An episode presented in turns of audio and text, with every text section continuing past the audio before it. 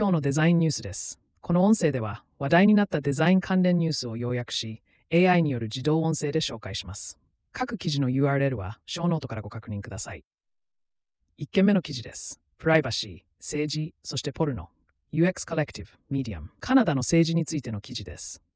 カナダの政治はチョコレート、バニラ、イチゴのアイスクリームのようであり、保守党、自由党、新民主党が存在します。自由権利憲章により表現の自由にも制限があり、最近自由党がオンライン有害法案 C3 を導入しました。この法案はオンライン表現規制を拡大し、犯罪罰則を強化するものです。しかし、首相の人気低下やアプリの超過支出などから、この法案入のタイミングは悪いとされています。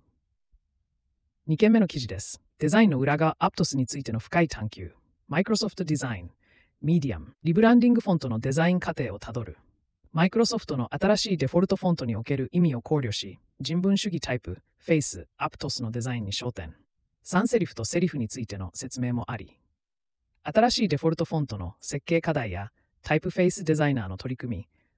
フォントパーソナライズの重要性などが紹介されています。3件目の記事です。事例す UX オーディットで銀行アプリを改善するMuzli、デザインインスピレーション、ミディアム。ある銀行がデジタルバンキングアプリの流れ、レイアウト、情報アーキテクチャを評価し、視覚要素を向上させることで、ユーザーエクスペリエンスを向上させることを目指しています。UXDA の UX オーディットは、新しいモバイルアプリを設計することなく、ユーザーエクスペリエンスを向上させるのに役立ちました。銀行は、全世界のユーザーに一貫したユーザーエクスペリエンスを提供することを課題としており、地域の違いを考慮してグローバルな UX パターンに従い、モバイルバンキングアプリを調整することが重要です。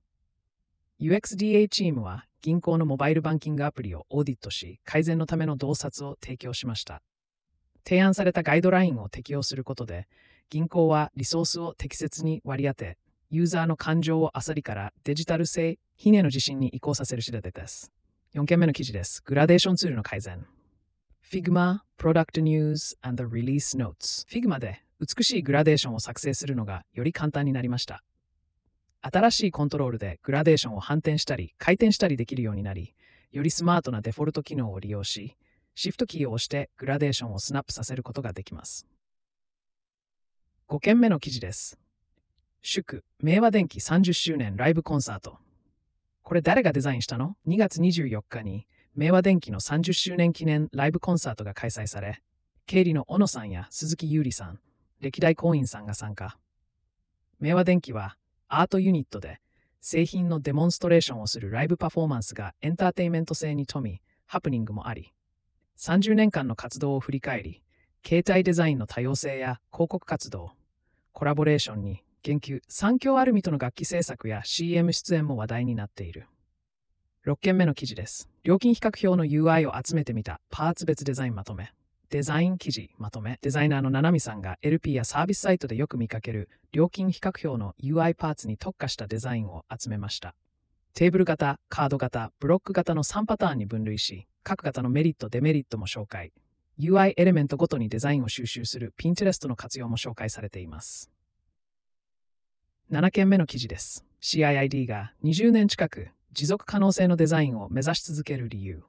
下名マスキ、Designing Design Business Magazine。デンマークの CID 共同創業者、CEO 下名マスキ氏は2005年開校以来、持続可能性や再生可能性に焦点を当てたデザイン教育に力を入れてきた。